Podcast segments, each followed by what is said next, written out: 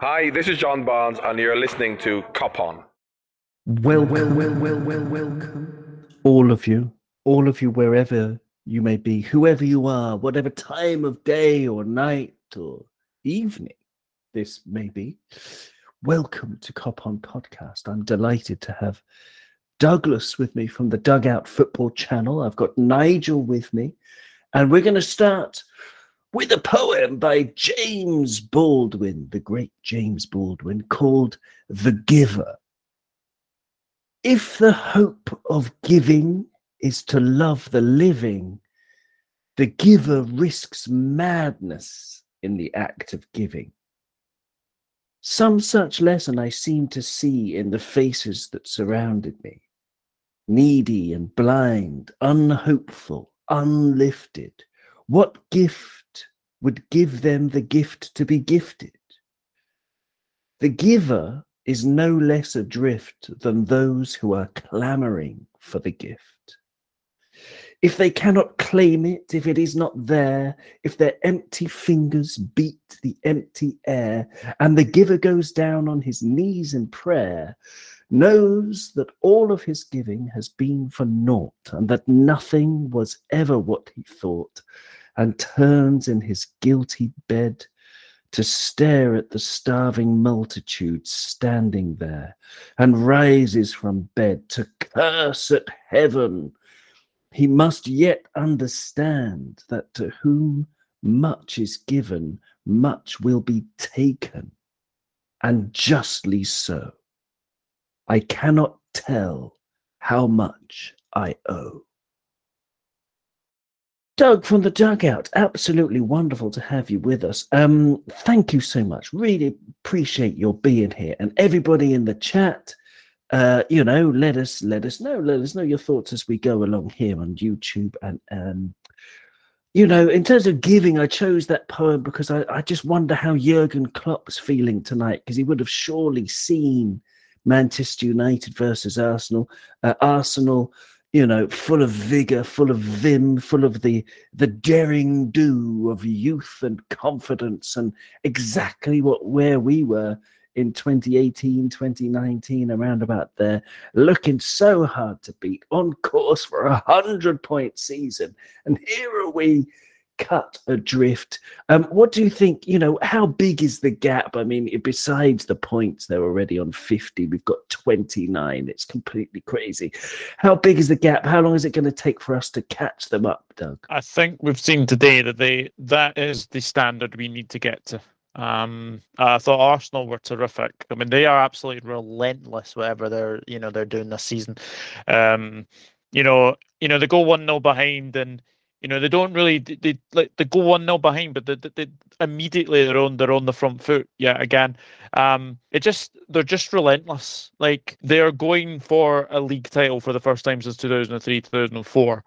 Um, and what what pains me to say this is we finished a lot of points ahead of those two last season. And now look where we are. We're, you know, in 12 months, we're actually adrift of both of those. But I have to say that that game today was one of the best games I've watched this season, just in terms of sort of entertainment.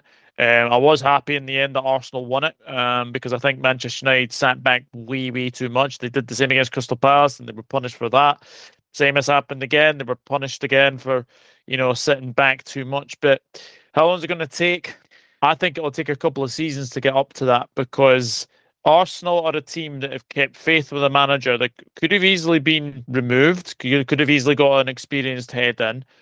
But what, what Arsenal have done, they've kept faith with this manager. And look at the team he's building. I mean, you know, Saka, Martinelli, they've even got Trossard in there. And Nketiah, he's he's he's coming up trumps as well.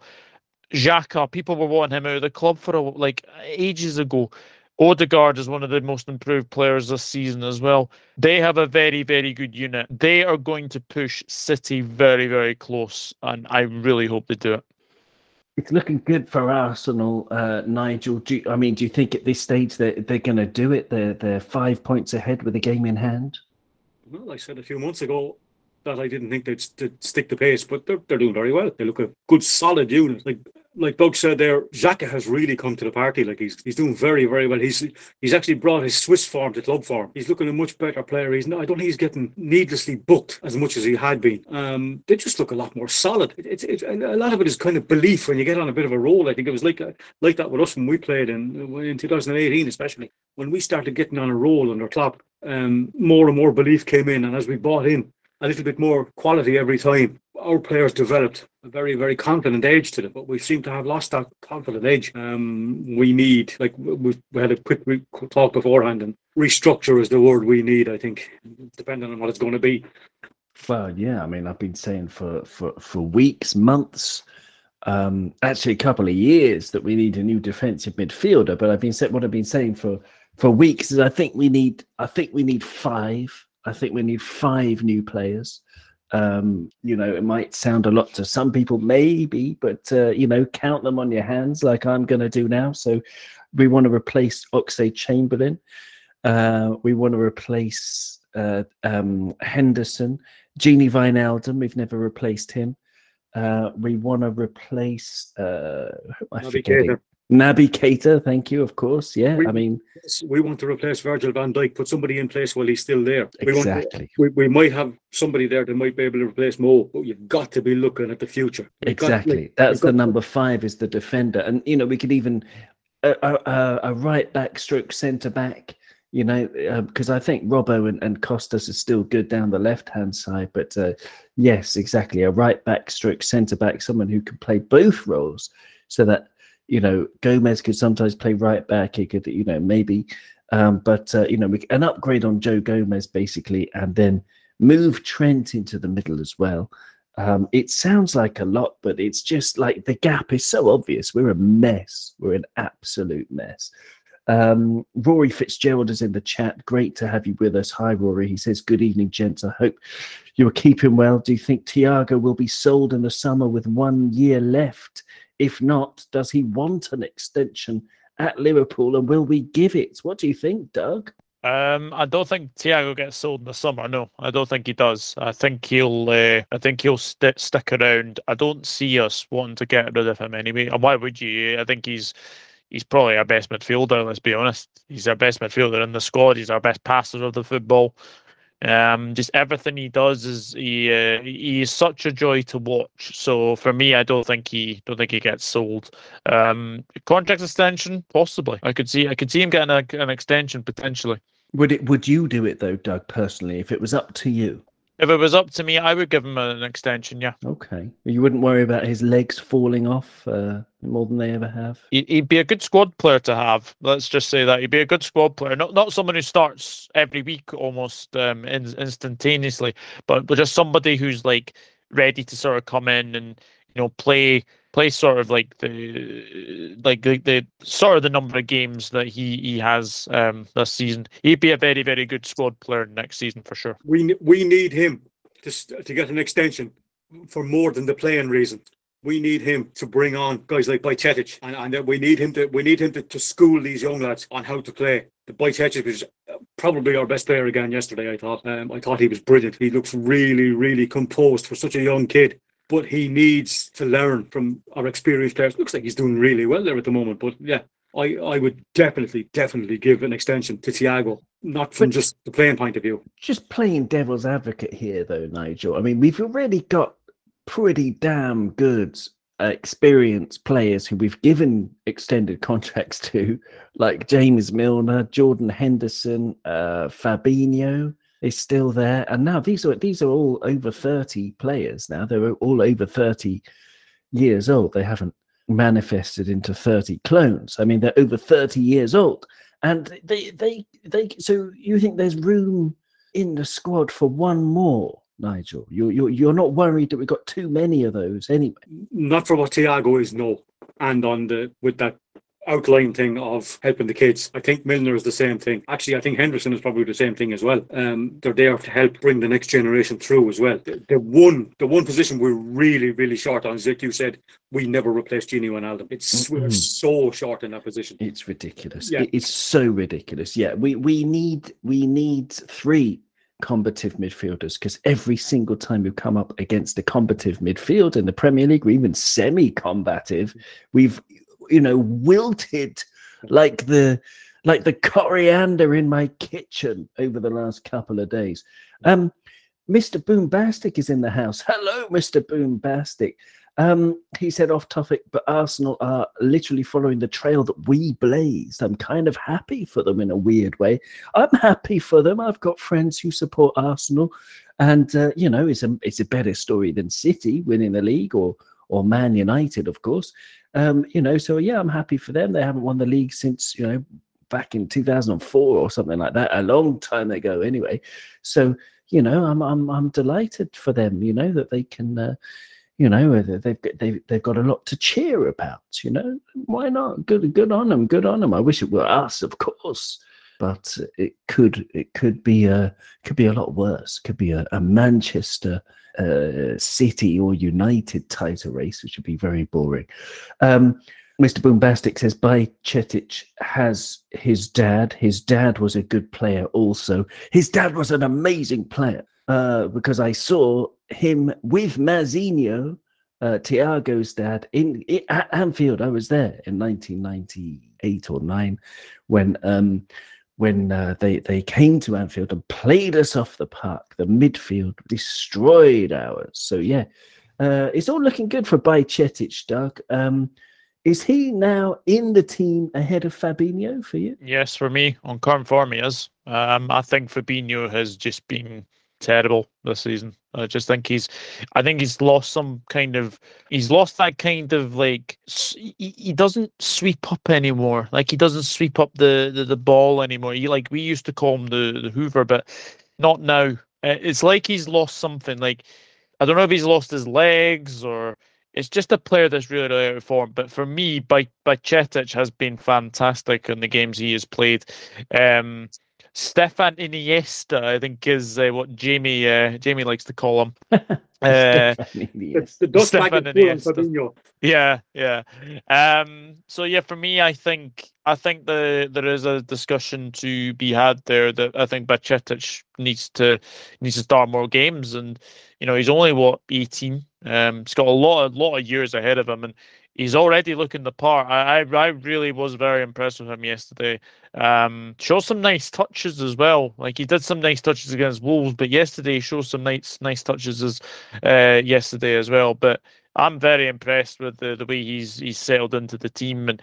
I just think him playing alongside Thiago is just going to make him a better player. Thiago being the sort of the mentor and Bajcetic being that sort of apprentice. It's it's good. I mean, it is a, it is a shining light. There there are, you know, there are there are chinks in the in the dark curtain, uh, with light shining from behind the dark curtain, and he's one of the rays of lights that's shining through that darkened cloth of this season. Um, I've got some stats on the screen. These this is Fabinho in the last 365 days. Um, he scores very well in the 80th percentile for passes attempted. Okay, so he's getting on the ball a lot.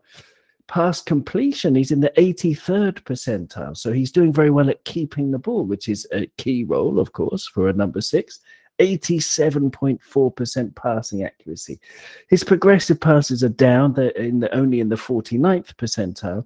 And that's something that you know you wouldn't you wouldn't level as a criticism against number six is it? Because it's not their role to progress the game. They just win it and give it to the to the guys next to them. So of course he doesn't dribble. He doesn't get into the attacking box uh, either. But his tackles he, you know people might be a little bit surprised about this. He's only in the 53rd percentile for tackles and you would think that Fabinho would be a bit higher than that, but his interceptions are very good, the 74th percentile, blocks in the 80th percentile, clearance is only 37th percentile, which means he's not doing enough, probably at corners and set pieces and things. And his aerials one is 68%. And I think if you if we compare Fabinho to our other midfielders, I think all of them, bar Thiago, Bajcetic is new. I'm keeping him out of here, but all of them, bar Thiago, we can do a lot better. They can do a lot better as individuals, but we could do a lot better by going into the market and actually buying someone. Did you see, Doug, that John Henry um, was giving some kind of talk? Uh, I only saw about a five second video clip of John Henry being booed by Boston Red Sox fans because he used the word expensive. He was talking about how expensive it was to sign baseball players, and immediately the crowd gave him some jip. Uh, what do you make of all this stuff, John Henry, and the lack of spending? Is it really getting you goat? Is it keeping you up at night? It's really get starting to get to me a little bit um, because how how they can basically say that everything is expensive and all this nonsense. And the thing is, I think they've just bought a player. I think for two hundred and fifty million dollars, if, if I'm right in saying. I think they've they went over to, I think Dubai and spent a player for the the Red Sox and.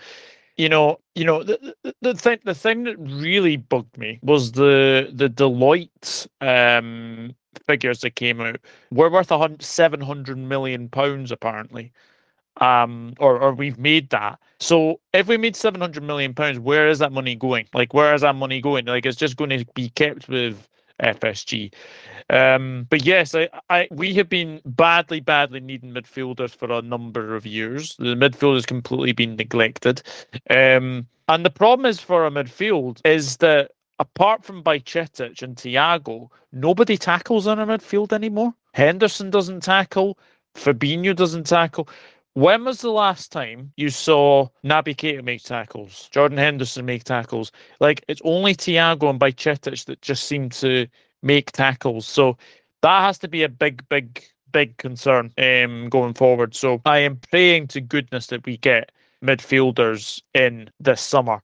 Um, and and also another thing that I'd like to say as well that I hope that we have more than just one target. Yes, go after Jude. Absolutely fine.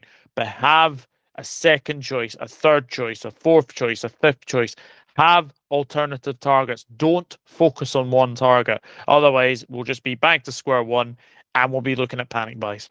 It's an excellent answer. It's a really, really good answer. Um, yeah, we, we I mean, the panic buys, the Arthur Melo kind of thing. But it's very interesting what Doug's saying about tackling things like that. I can I can share some some uh, some of Jordan Henderson's stats, and you can see that he does very well at shot creating actions compared to other midfielders. He does very well in progressive passes. That's always been his game. Those excellent progressive passes, and they are excellent. He's in the 94th percentile for you know the amount of passes that go towards the opposition goal 10 meters minimum uh, and he does them first time, he does them second time, and we've seen it that lovely, lovely passing that he he has. But his pass completion is only in the 60th percentile. And again, we can do so much better. Defensively, Nigel, it's always been his problem.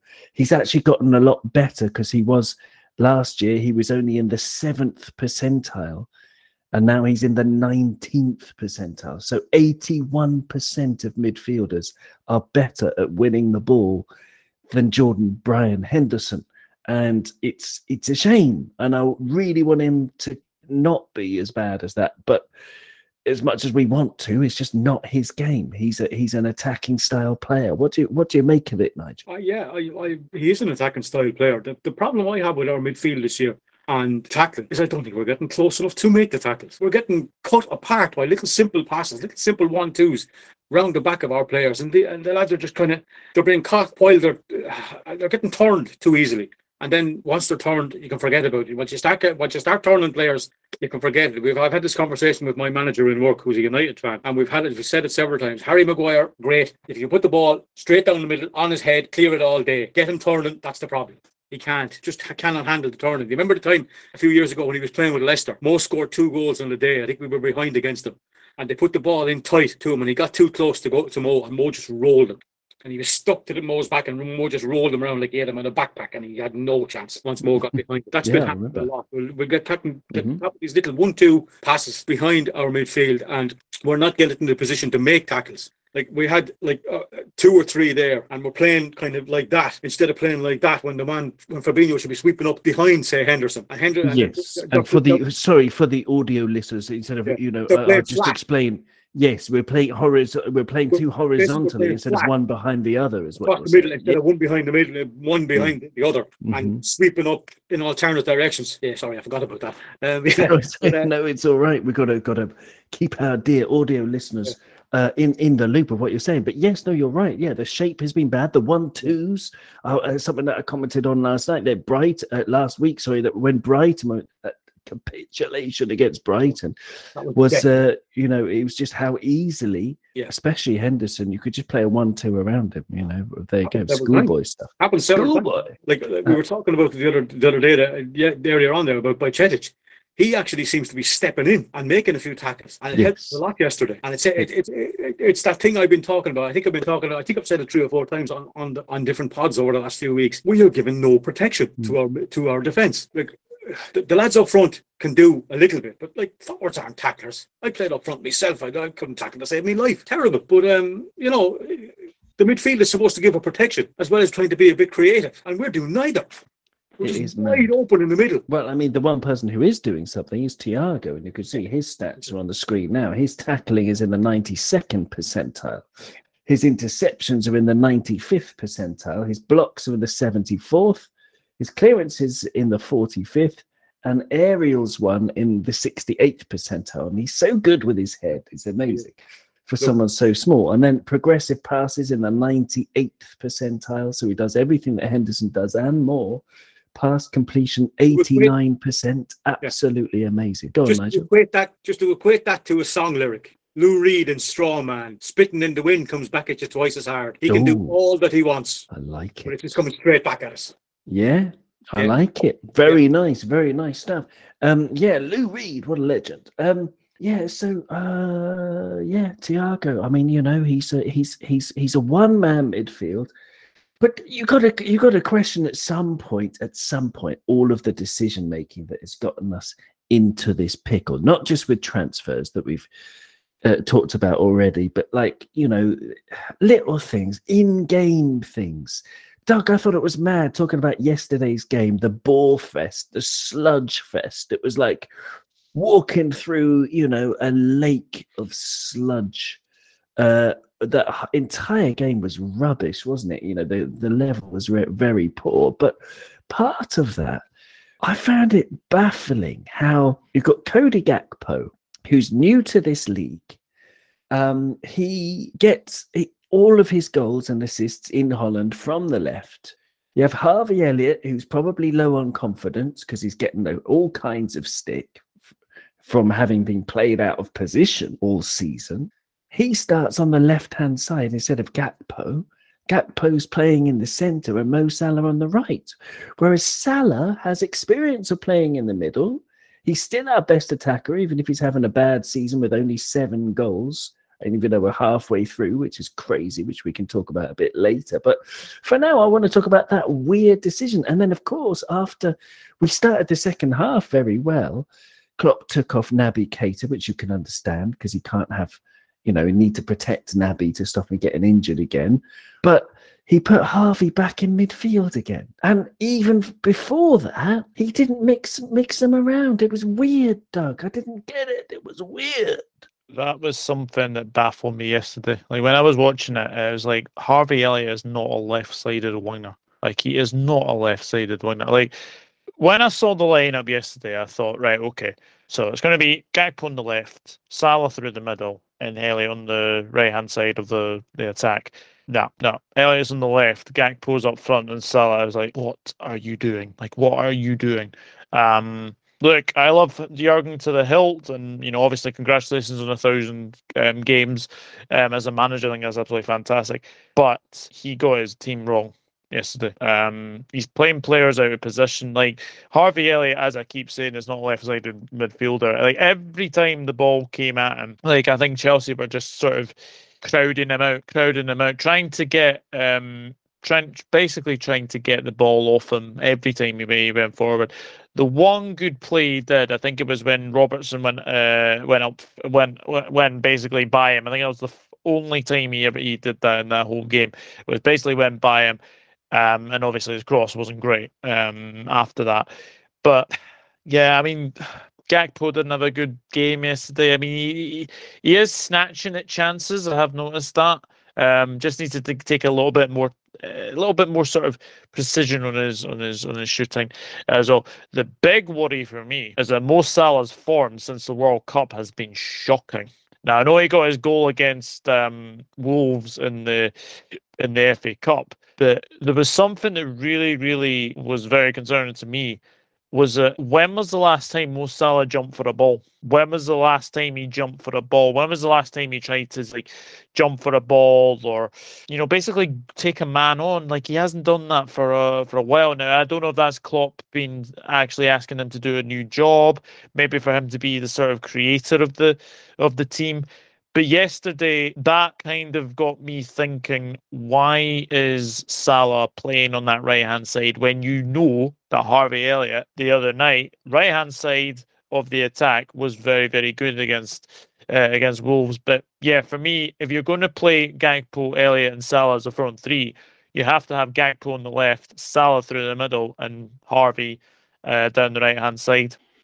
It's weird. I didn't get any of it. Nigel, what do you think of it? What do you think of Mo Salah? What do you think of uh, Gakpo and Elliott as a front three? They, they, they were like three individuals miles apart. It was like they were sort of three radio towers, could only communicate over the valleys and mountains it was so weird. I didn't get it. Well, if you remember our chat from the previous part, I wanted 4 4 2. Um, I don't think we can play that system without, we say, a Firmino or a Jota in the middle or a Nunez even. He actually did come on and, and played well for us yesterday. I thought he I thought he did very well.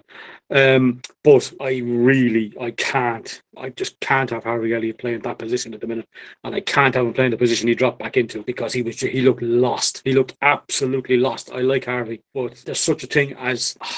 there are just positions he cannot play, and he cannot play midfield like that. He simply can't. But um, why is it taking so long to figure it out, Nigel? Because he, he's played every he played in every match this season in the Premier League. He's played all 19 games. He's got one goal and one assist. Mm. So when is Klopp going to just take him out of the firing line, stop playing him in mid, midfield, and play him in his best position where he got his one either his goal or assist? I can't remember. But that was when he was playing on the right as an attacker. Yeah, um, Salah gets injured. Um, I think that's about the size of it. He he's fitting them in because he knows he's a good player. I think, but I really, really can't. I, I just don't think he can play Salah uh, on the left hand side with Harvey behind him. I, it just doesn't work for me. Um, because I said it before, Mo gets tripled up on, and when they break, there just isn't anything behind Mo to stop our team. That's one of the problems we had this season. I've said it before if Harvey is playing to, between Trent and Mo, he's either caught too far forward, or if he gets traced to stay too far back, he's letting there's there's guys filling the gap because he's too far back, and they're just passing the ball around them and getting one on one with our centre backs and our right backs. It it just does not work. It can't. It cannot work the way he keeps playing them there. It's just I I, I, you know, I, lo- I like the I like the chap. He's a good player. Mm-hmm. Not in that position. He cannot play there. He just I'm yeah, I'm fed up of saying it at this stage. I like Harvey, but no, not there. Yeah, well, I mean, we can see it. It's one of those things mm. where, I mean, you know, Klopp was talking about how how people, everybody's got an opinion, and it's true that we don't know. We there's a lot about football we don't know because we've never, you know, studied it to the to the level of these guys. We don't have anything like their experience. Of course not. We're fans, but at the same time, we've been watching football for years and years and years. We've seen thousands of games. It's not as if we know absolutely nothing. And if every single fan agrees that Harvey Elliott cannot play midfield, and you can just look at any particular stat, any stat. I, I, haven't I haven't actually looked it up. I'll see if I can bring it up on the screen.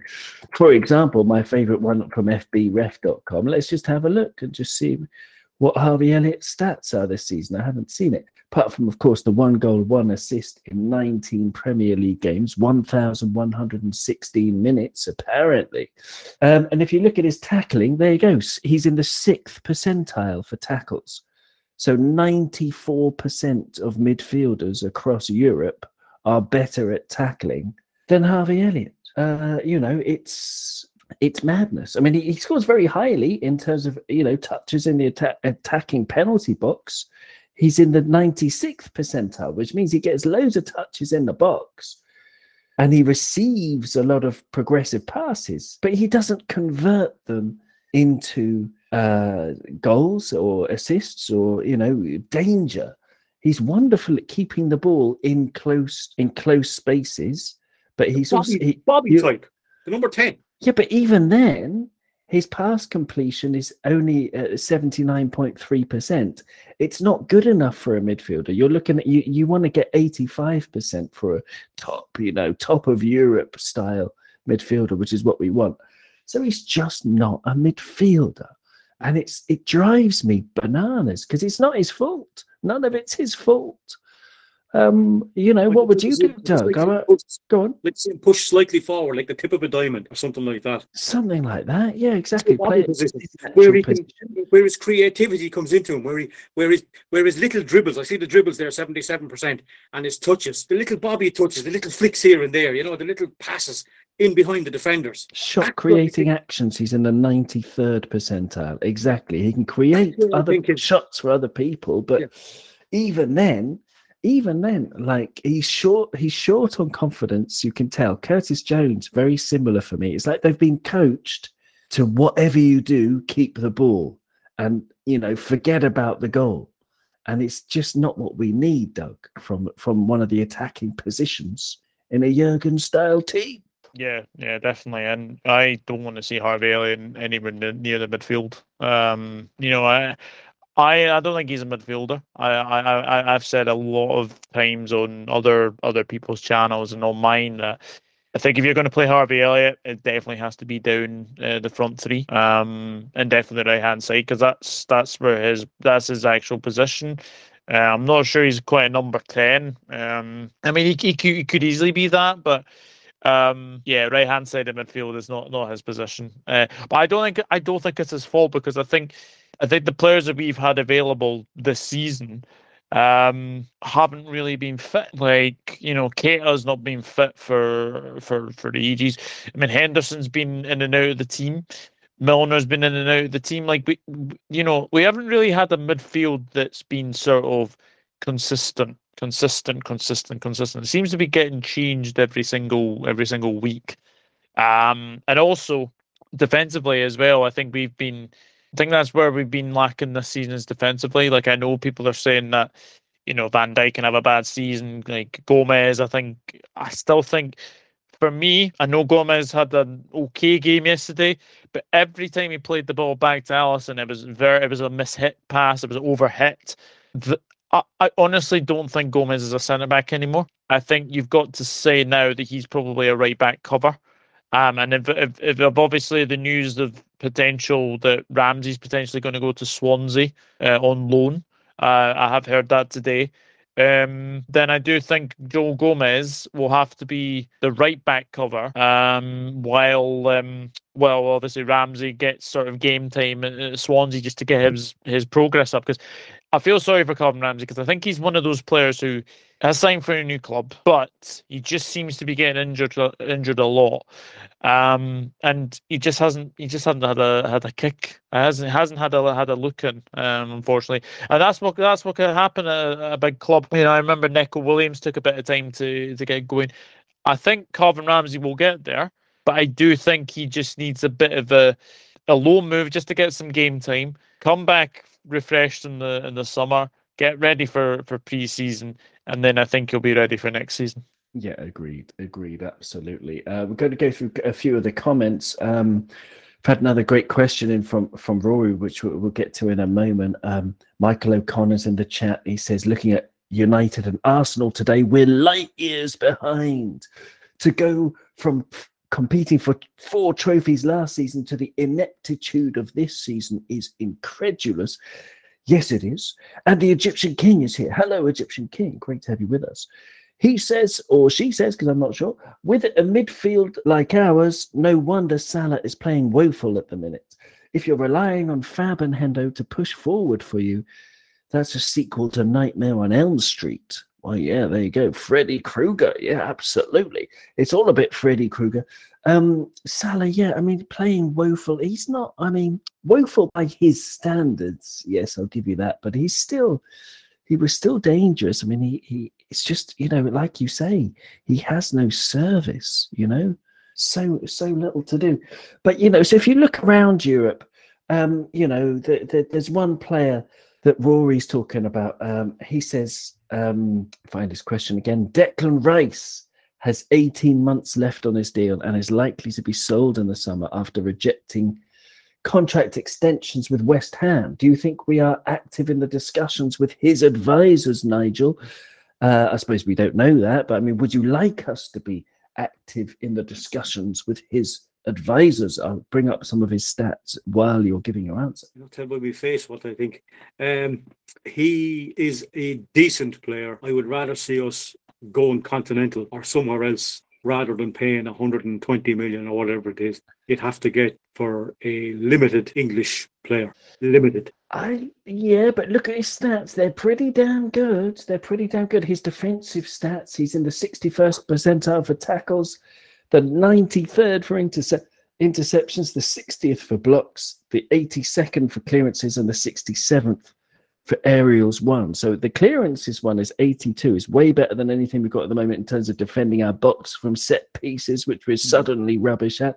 Uh, and his pass completions are 89.8%, which is magnificent. That's in the 94th percentile. Hmm. But you're saying we can do better, which is true. There, hmm. there were, you know, 39% better. All these people that are giving out about Jordan Henderson would love Rice because it's the same type of player. He's he's that type of. Well, he's not the same type of player though, Nigel. He's not the same type of player because uh, you know Henderson scores very poorly down here with tackles, interceptions, blocks, clearances, and and all that. But he's just think in the in the long run, Rice mm-hmm. will end up that type of player, if you know what I mean. I know he's he's decent. What age is he now, anyway? Just as a matter of interest, Rice. Well, he's uh, twenty four and eight days.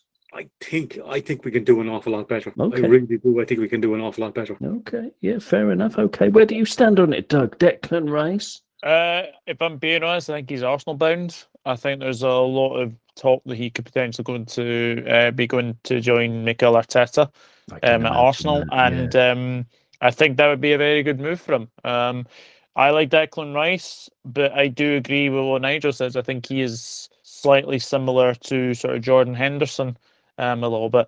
And I think it's quite brave that you ask a question to an Irishman about Declan Rice, considering what he did.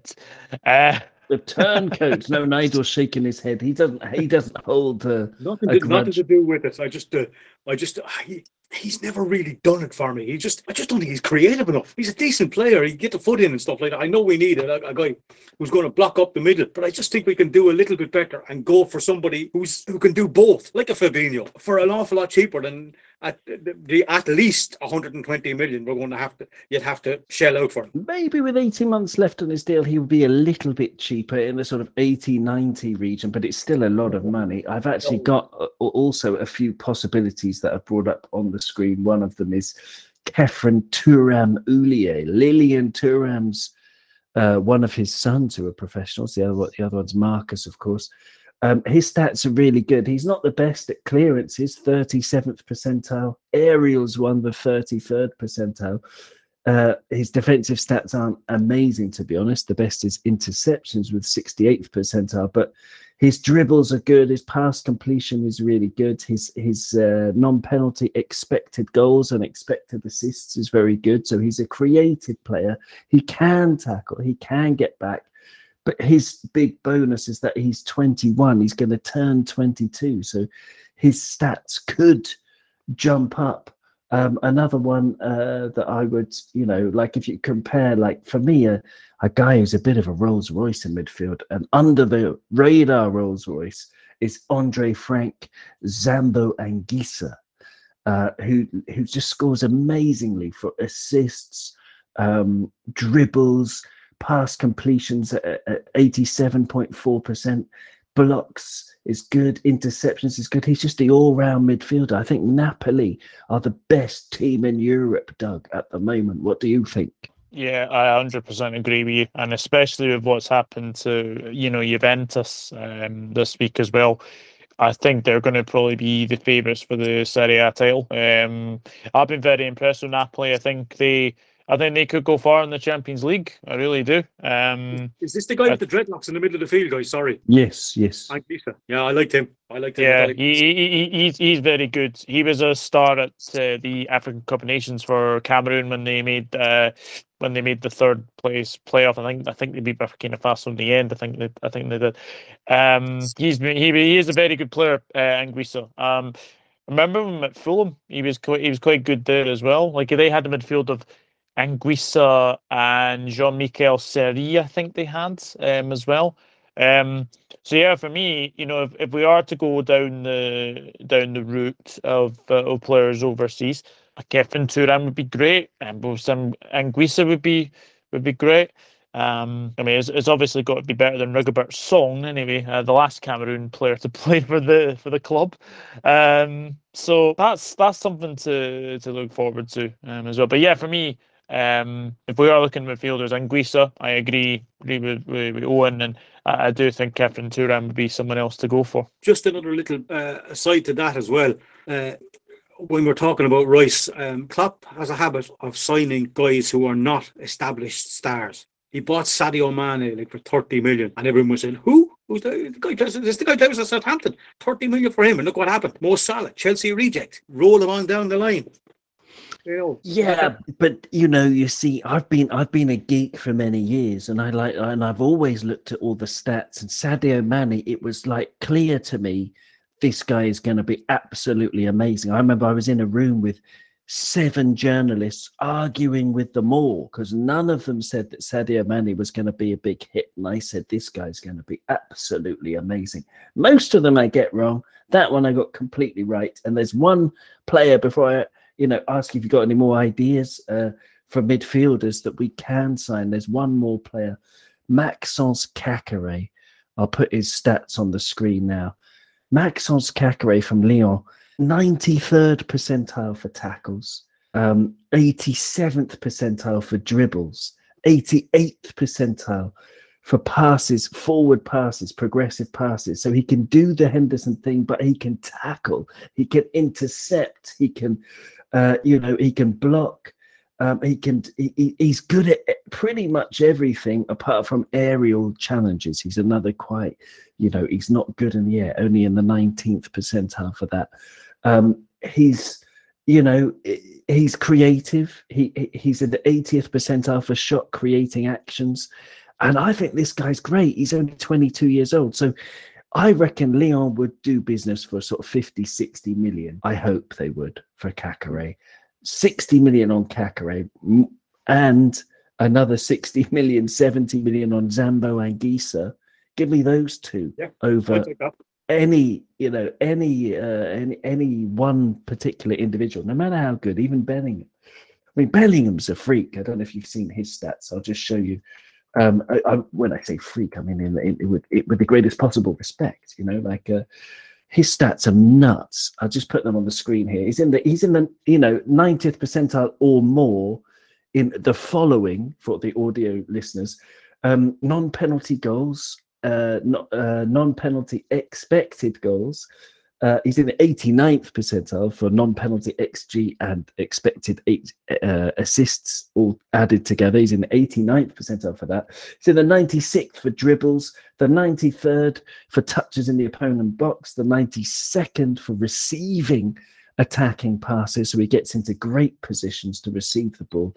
His interceptions are in the 85th percentile, his tackles in the 67th, and his um, blocks are in the 81st. He's got lo- so many brilliant, brilliant stats, and he's only 19 years old and 207 days. Whoever does get him, Doug, is going to get a, a hell of a player. But are you worried now that, you know, I mean, I've long since given up on top four. Is that going to, you know, how confident are you out of 10 of, of us actually landing Bellingham? I'm, I'm on a 0.3. Yeah, I'm I'm probably on a zero point five. If I'm being honest, it's uh, it's looking really Okay. yeah, it's really unli- unlikely at the moment. Uh, I think it's the safest thing to say. But I suppose you know Bellingham is definitely a dream. Uh, it's definitely a dream for for all of us. I mean, his stats are, are, are crazy. I saw his goal yesterday, and it was a fantastic goal. He scored for uh, Dortmund um, against Augsburg in a 4 3 victory. Um, it was, I think, as well.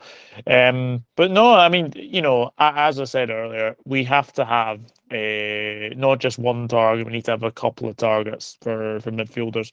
It's, it's, it's no good basically going for one target, and if you don't get him, then you you know you're back to square one. So yeah, for me, um, I do think Bellingham is a bit of a, a dream at the moment. Yeah, I mean, any signing's a bit of a dream at the moment. um, I don't know, Nigel. What what do you reckon? I mean, are we going to actually sign anyone? And you know, if we don't, are you going to be FSG out? Are you going to be joining the picket lines? Get a ferry over to Liverpool. Bring your bring your pitchfork. Join the picket lines on my own. well, yes, I mean, they were conspicuous anyway, in, uh, in, their absence, yeah. Now, I'd just like to just point out something as well. Um, in the, these new players signing and stuff like that, um, when uh, Chelsea signed this guy yesterday, this uh, this winger guy, and there was another one during the week as well, and I can't remember who it is. What are these eight-year contracts? I thought there was only. I, I read somewhere that they, they, can only offer a five-year contract. Are they openly flouting these FFP rules now at the moment? Well, no, know, apparently someone someone explained it to me on Twitter. I'm sorry, I I, I, forget. Um, I've got an awful memory. I forget who it is. Uh, but uh, thank you to that person anyway. Um, that uh, what they do is they off the maximum because I looked it up in the regulations, the FIFA regulations very clearly say you can only offer five year contracts, but how they get around it is they give a five year contract and uh, a promise of a guaranteed three year contract after. You see, so like you know there are the rules, and then there you have the right lawyers, the expensive lawyers to go around the rules. This is what politicians have been doing with tax for many years. And Nigel's gone. He's gone. He just stood up and walked off at that in disgust, probably. Uh, but oh, okay. You got what is it? A prop? What is brown it? envelope. Oh, the brown envelope. FIFA okay. brown envelope. Good. Okay, he's going to get the brown envelope. Yes. What's inside? Yeah. The FIFA brown envelope full of money. well, yeah. Who knows? Uh, excellent. Uh, Doug, uh, what do you, what do you reckon to? Uh, I don't know the, the, the corruption going around the rules or this FFP Chelsea thing. I just think it's ludicrous. Um, you know, the the fact that they're given these big, big contracts. Like I, I, I, I thought something dodgy was on was happening. Uh, I can't lie. Um, I mean, the amount of money they've spent is absolutely obscene. Um, I, I think I calculated the other day. I think it's something like 506 million in the last six months. It's cheapest. I mean, that's like that's like back to your Abramovich days, like when he sort of used to spend, spend, spend, spend. Um, I I thought Mudryk yesterday changed the game completely. Yesterday, he was he was definitely the the bright spark for Chelsea when he came on um, yesterday. Um, but I mean that that game yesterday. I mean, I know it finished nil nil, and if I'm being honest, like I wasn't surprised it finished nil nil. Like there wasn't really much building. Like how can you remember the last time a, a Liverpool Chelsea game has had very less build up to that game? And I I had a I had a feeling it was it was it was either going to be like one way, it's either going to be a draw, or it was basically going to be a narrow Chelsea win because we're just not in the best of form at the moment. We're not. we have not got any confidence whatsoever. Um, and actually, the, the, the other thing as well, when you look at the changes that Chelsea brought on to our changes, you know, Potter is getting a lot of stick, uh, and right and rightly so, because because you know he, he has inherited a, a very very good team, but it's quite clear to see now that it's not his signings, it's Boehly's signings. Now, if if that gets wrong, what does Boehly do? Does he get rid of Potter? Now, for me, Boehly wanted Potter immediately the minute he came into Chelsea. So I, I can only imagine now that Potter will get time at Chelsea. Um, I hope he does get time. Uh, but you know, Chelsea they've they've got the they've got the highest um, spending of the 21st century of any club. In some ways, they've underachieved, and that brings us back to a point that we often repeat, maybe that you don't need to spend an extraordinary amount of cash to win things. Um, Nigel, there is the possibility that we would. I mean, it's been rubbished in the last week. Uh, James Pearce has said Liverpool are nowhere near close to concluding any kind of deal for Qatar. We don't even know if Qatar actually have actually su- submitted a bid or not. But if we did get an extraordinary amount of cash, a windfall from being owned by a, a state as part of a project to funnel funds uh, on behalf of the government, uh, would you? how would you feel? Because a lot of people would not be happy. No, no, I wouldn't be happy. And I know there's people have said to me that they would be walking away, but uh, that's easier said than done. I, I'm not sure I could. I'm not sure I could. I would not be happy. I know that for an absolute fact. But if someone said to me, completely cut off Liverpool FC from your life, ooh, I'm not so sure. I would find that extremely, extremely difficult. Yeah, I mean, you know, I, I I would keep supporting the club, and I would, uh, you know, hope that uh, together, you know, as not just Liverpool fans or whatever, I think you know, humanity, we could we could we could try and improve a little bit and be nicer to each other, and not sort of you know kill the planet and kill each other and all this stuff that people have been doing, you know, in terms of you know to put on the World Cup in Qatar, though those people who died absolutely horrible, absolutely horrible. So to have these people owning our clubs, I mean, lots of people on Twitter, 77% of one massive poll that I saw, all were in favor of a Qatari takeover. Okay, you want to be competitive, okay. Uh, but we got to have conversations. we got to have, you know, the idea of learning and moving forward is, you know, something that we have to try and do. Uh, to make a better world, you know, as idealistic as that sounds. Let me know how you feel about a Qatari takeover in the comments. Um, Doug, what what about you? How do you how do you feel about it today? Um, I've stated in the past I've never want to be state owned. I would never, ever, ever want to be state owned. Um, but I don't want. I would never walk away from Liverpool Football Club. Like Liverpool Football Club have been the team that I've supported since a boy. Um, I, I, I wouldn't, I wouldn't want to get away from it. Um, as well, I wouldn't agree with what would be happening. Um, but I would focus on the, the sort of the on on the pitch matters. What what the, the football that we that we play. Um, because I don't think politics should come into football. I don't think it should. Um, but I would be totally against a state-owned country um, owning us. Um, I don't agree with the Saudi um, takeover at Newcastle. I've got to be honest. Um, that you know, we, as I said, don't get politics into into football. But um, yeah, I'm a bit a bit wary, a bit wary of, the, of these rumors because you never know what to uh, sort of say. Yeah, that's going to happen, or like, you don't know what to read. Like it could be absolute rubbish, could be absolute tosh, or it could be absolutely you know spot on. Um, but at this moment in time, I think it's up in the air. Um, so I think we just need to basically wait and see what will uh, what will happen. Yeah, very interesting stuff. We've got a few comments in. Michael O'Connor says sports washing horrible.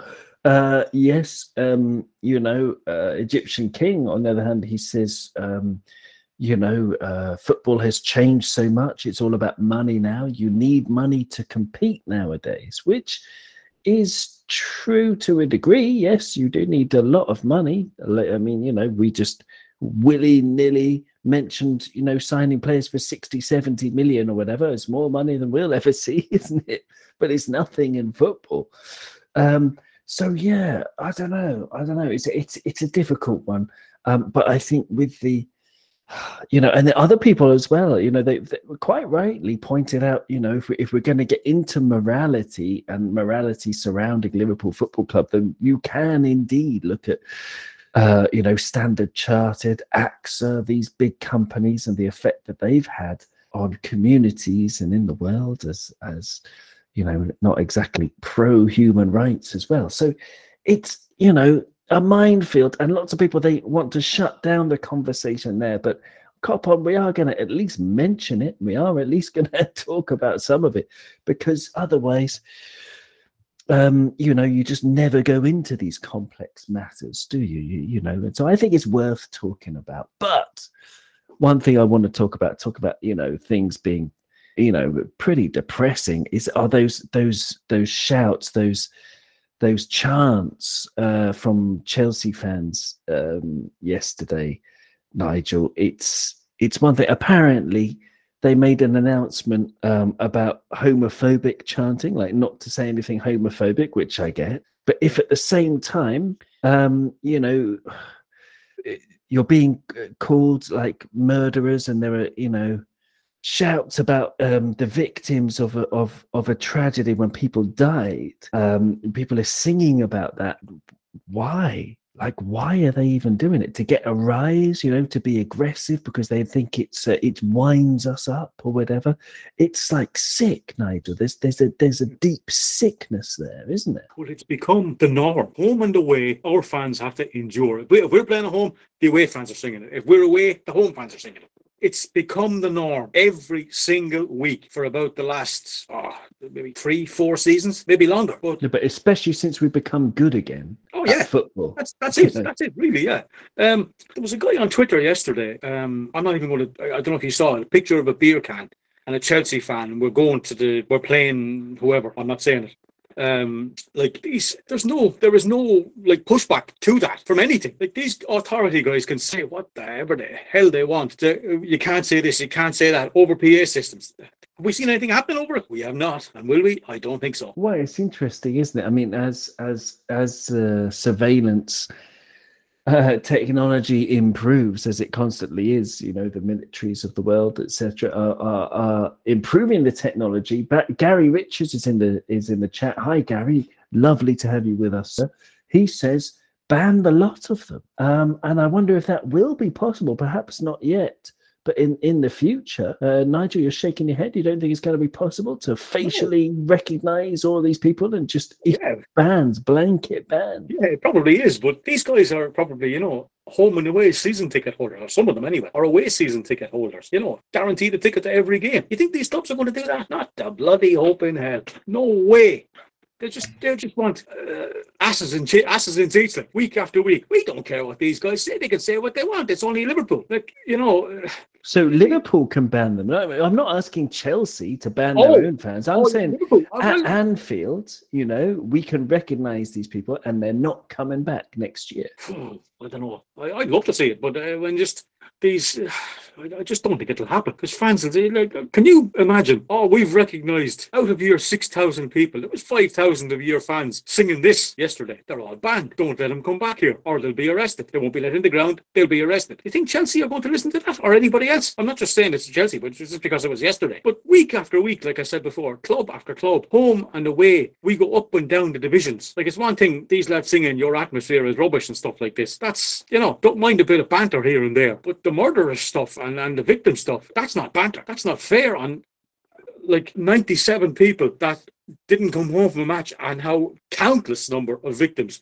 of like the aftermath of it. What about what happened with the Newcastle fans in the Leppings Lane in a couple of weeks ago? Are someone going to uh, are people going to start singing at them when they had to try and pull people out of the out of the the same terraces or the same entrances as our fans got stuck in in 1990, uh, 1989. So I, I, really can't see it. I really can't. I, I think they're no.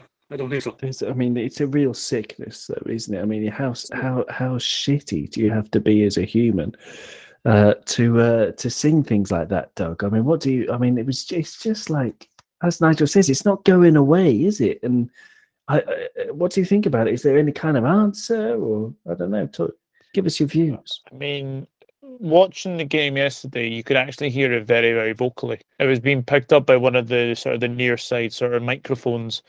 Um, like you literally could hear it. Like it was just, it was deafening at times. It was just really annoying. Like it, it really, it really got to me. And you know, I, I feel for the, the, the people that, that, that suffered at, at Hillsborough. I really, really do. Like, how how do you think that makes them feel, knowing that you're getting that that that song sung to you always the victims.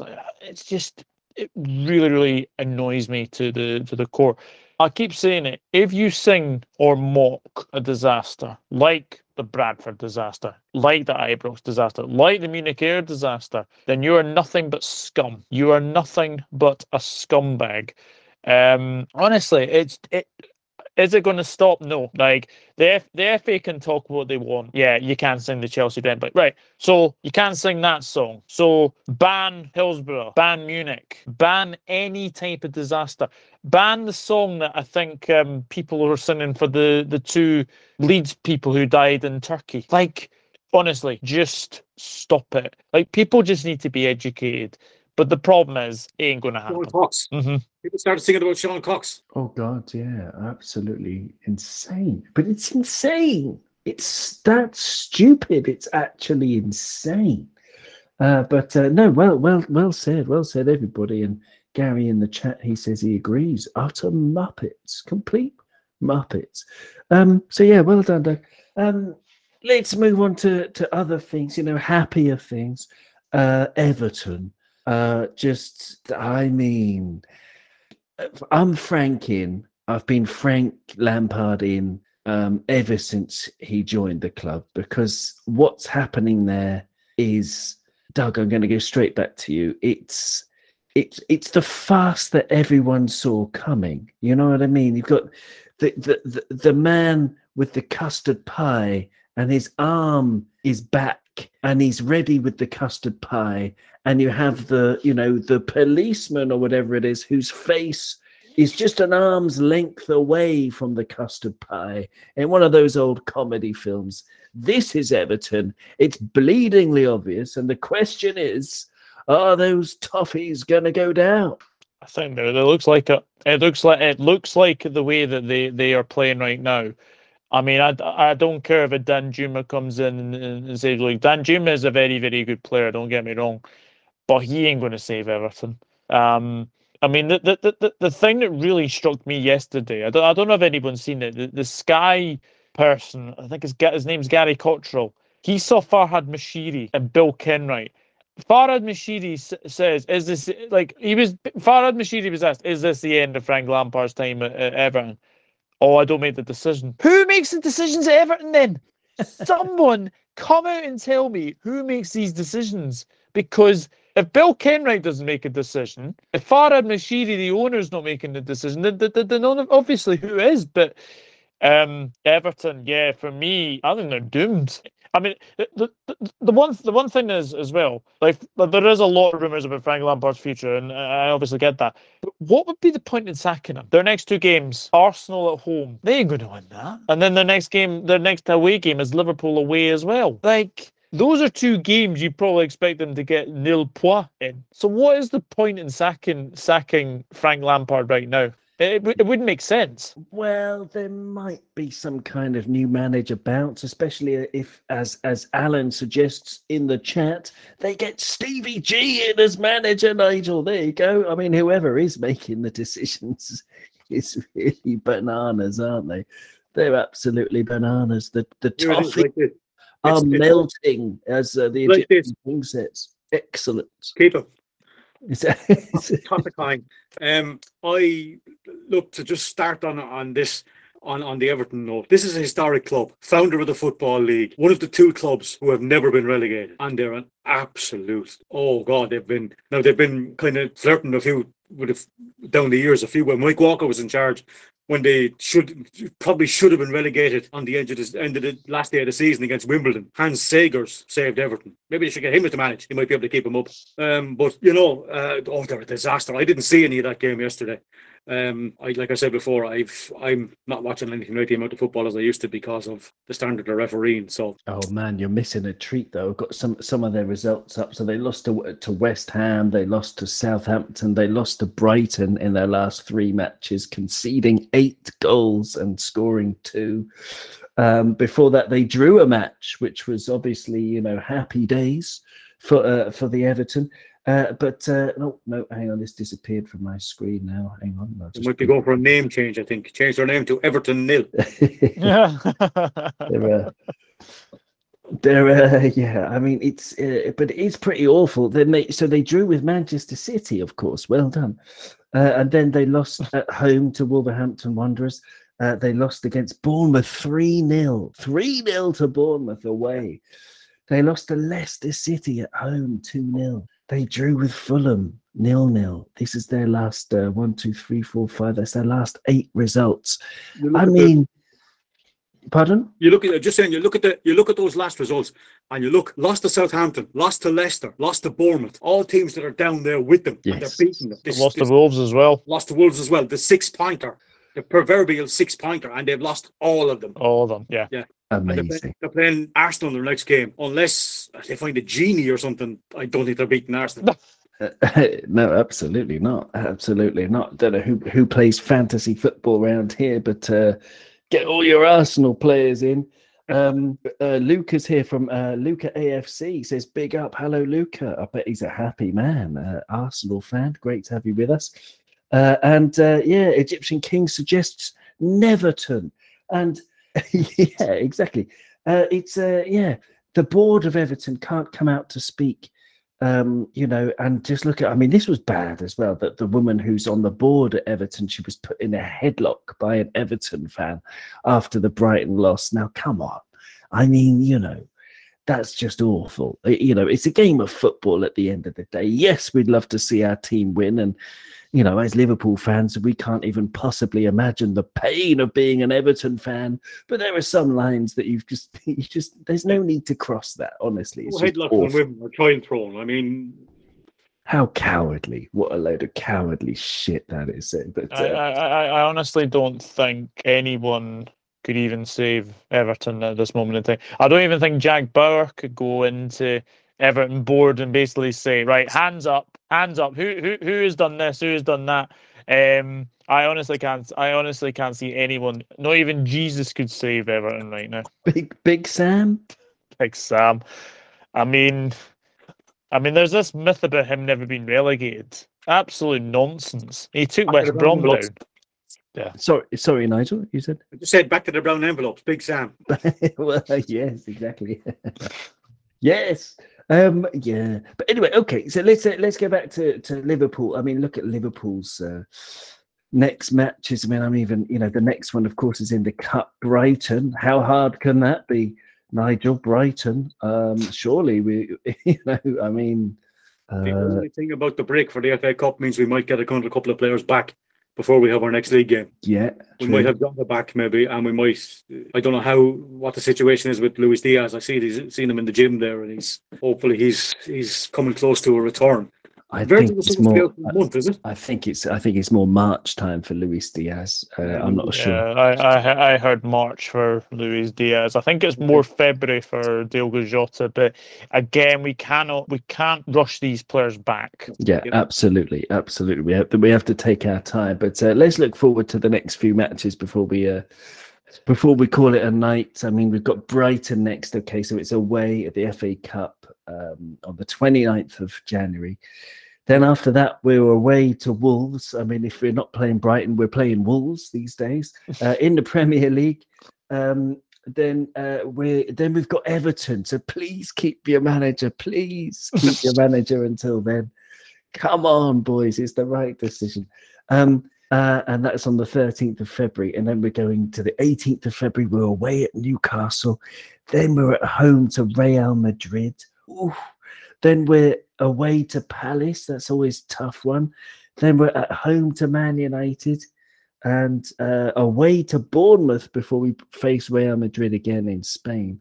Um, but there's a load of matches there. But in the immediate future, let's look at the next sort of three matches, for example Brighton, Wolves, and Everton. I mean, I can see at least one win from there. How many do you reckon, Doug? How many wins are you looking at? Three out of three? Is the optimism getting to you? Yeah, I think three out of three would be uh, very, very good. Uh, we do have a good record against Brighton in the FA Cup, and we do have a good record against them in the FA Cup. So uh, maybe win that. I think we'll beat Wolves. Um, I think we'll beat Wolves, and I'm pretty, pretty sure we'll beat the Ev at Anfield.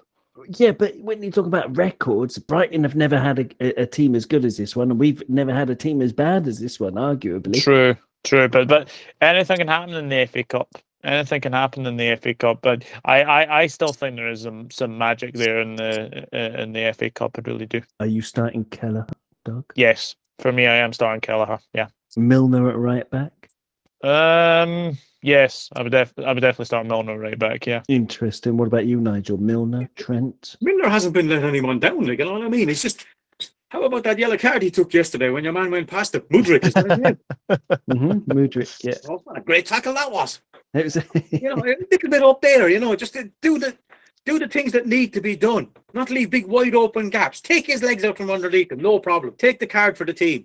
Uh, you're right. He hasn't been letting people down. He has been, uh, yeah, exactly, picking up yellow cards like it was a yellow Christmas. Absolutely. Got to remember from the from the mid eighties, in the, in the mid eighties, Yeah, I we mean, played Brighton two years, I think, in a row in the FA Cup, and they knocked us out both times. Jimmy Case scored the winner in one of them. I think it was probably the year they got to the final, '84. Um, Jimmy Case knocked us out coming back to Anfield. They beat us two years in a row, I think. Um, so they have a little bit of history against us in the FA Cup as well. Um, the Wolves game after, it's the same thing again as I said the other day. Get out and be positive. We didn't do we didn't do that yesterday. We didn't start positively. Get on the front foot.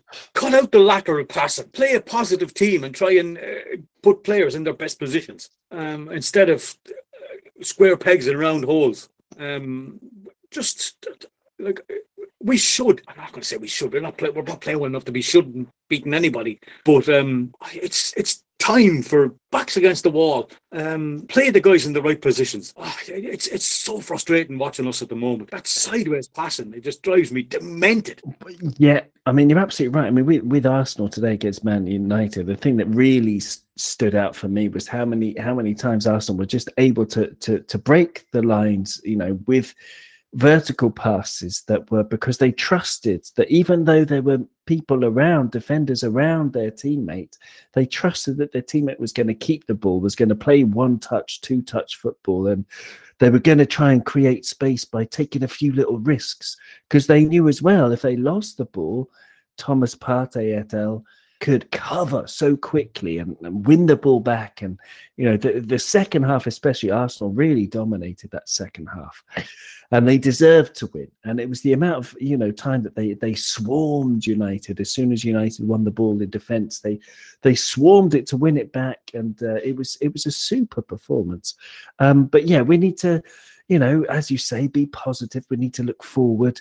Um, so it's the same question I ask pretty much every week. Ben Doak's your man, Doug. Bring out Ben Doak for any of these matches. Brighton, Wolves, Everton. Absolutely. I've been, I've, been, I've been actually asking him to to start a game. Um, hopefully we see him at the the game against Brighton on um, on Sunday. I would definitely start him. Uh, I think I think Mo needs a break. I think he needs a rest. Um, so yeah, for me, I would definitely start Doak. So interesting. So you're going Doak on the right. hmm Who's in the middle Um, and who's on the left? who's in the middle? I would actually go. I'd actually go Darwin in the middle, and then I'd probably go oh, Gakpo or Carvalho. I would go Gakpo on the left. It's it sounds like fun to me. What about you, Nigel? I'm trying to stick with 4 4 2. It ain't going to happen. But I play twin strikers. Darwin and, and Cody Gakpo up front. Play Ben Doak on the right. Ben What Doak right midfield with with with Yeah, yeah, uh, yeah. Na- Naby Keita and Thiago in the middle. Yeah. And who's on the left? Who's on the left of midfield? Um, let's see, let's see, let's see. I tr- I go for Naby. No, but hang on. No, but Naby's in the centre. Oh, Naby's in the middle. Sorry, no. I'd play Thiago and Fabinho, or Thiago and Bajcetic in the middle. I'm playing Thiago- Naby. out in the- Oh, interesting. So Yeah. give give Nagy, Nab, Naby the, the the space to go in, cut, go inside, cut inside, a bit of a free roll. Yeah, because our key, our key from a, for a few years, if you look at the way we cut cut teams open, is we tried to get behind the fullbacks for years. We could try to get our wide men in behind the fullbacks, and uh, it hasn't been happening. It just has not been happening. So try and get a couple of people wide, cut them down. There's two big lads in there. Then let them cause all the problems in the middle, or then switch. You can you can always try and cut in across then and fill the gap. Like Naby just come inside maybe, and Darwin cut out to the left, and Naby just breaking late into the box. Or Ben Doak coming breaking late into the box. Um, just we haven't been doing that. We haven't been breaking from midfield because we've been broken in midfield. well, yes, exactly. Exactly. Yes, watery. You know, leaky. Our leaky lifeboat is our midfield. Um, I want to thank you, uh, guys, for for for being esteemed guests today, Nigel and Doug. Doug, what's happening with your YouTube channel these days? Yeah, I've got, I've got, I've, I've been kind of taking a bit of a sort of a hiatus at the moment, but uh, no, I'll, I'll, I'll, I'm, I'm going to be trying to do a few. I think I'm doing a, trying to do a few watch alongs this week um, for some of the FA Cup ties, so I'm going to be trying that. Uh, FA Cup predictions as well, um, and maybe a transfer video here or there. Excellent stuff. Excellent stuff. Do check it out. Subscribe to Doug's channel. It, uh, the link will be in the description of the audio podcast for those of you listening. Thank you a zillion for listening. Um, Nigel, any any last thoughts? Is there anything in, particular you would like to say we haven't said already? Yeah, um, I'm going to just have a quick comment on what I said the other day uh, about the mental health thing. Just try try to help everybody. You know, we all need one another like this. These are great avenues for for talking to people and speaking, like like I had did with some of the lads I did uh, when, when the first lockdown occurred. Um, encourage more and more people to come on here and chat with us. Love talking to people. So you know, do it more. Talk to everybody. That's it, really. Yeah, beautifully well said. Yeah, everybody out there. Um, you know, there was uh, I spoke to a friend of mine who was uh, having having having difficulties uh, yesterday, and it was really really good uh, to to have a chat, to speak honestly and openly about whatever was going on, and uh, he felt a lot better for it. And even if you're in you know a place where you think no one can understand, even if you're not even there yet and you just want to talk about your mental health and you want to talk about how things are how things are with you and you know if if, if you can do that then you know do it. Reach out to your friends you know send us an email coponpodcast at gmail.com do whatever you need to do but uh, you know we're, we're all there for you. We know that you are cherished and your presence is absolutely wonderful. Thanks to all everybody in the comments. Uh, the Egyptian King says, "Great show, guys. Thank you very much, Egyptian King." Spider FC, Unleash Doak, Nunez and Gakpo. He agrees with you, Doug, and I tell you what, that sounds exciting to me. Um, and uh, you know, the, uh, Gary Richards is predicting six goals for Starwin in the next three games. Let's hope so. Let's hope so. Egyptian King says, when we play Madrid, I'll be sneaking into North Korea for a long vacation. I'm not sure you'll be allowed back if you do that. You might, might, might want to get back for the second leg, you know, because it's going to be this season's Barcelona when everyone's written us off, when we're trailing 3 0 from the first leg. We're going to go to Bernabeu this time and win 4 0. Mark my words. Um, thank you, everybody. Have a wonderful evening and, uh, you know, day, night, wherever you are. And we'll see you soon. Bye bye. Thank you.